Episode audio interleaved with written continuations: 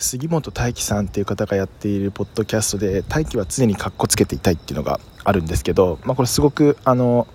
面白いポッドキャスト番組なんですけど最近あのサボり会みたいなやつを配信していてこれがむちゃくちゃいいんですよ。えっ、ー、と何配信どうサボってるかっていうと子供と、まあ、遊んでるというか子供に絵本を読みこ読み聞かせたり、えーと会話の内容とかをただ収録してるっていうだけなんですけど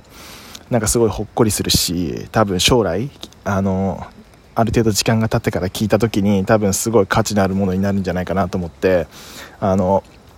僕も真似しようかなって思ってます。この番組自体は1分で撮るんでそんな数撮れないけれどもなんか断片的なそういう会話を撮るっていうのもありかなと思うので僕もあの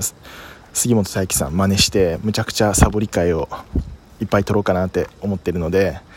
あの興味ある方は是非聞いてみてください。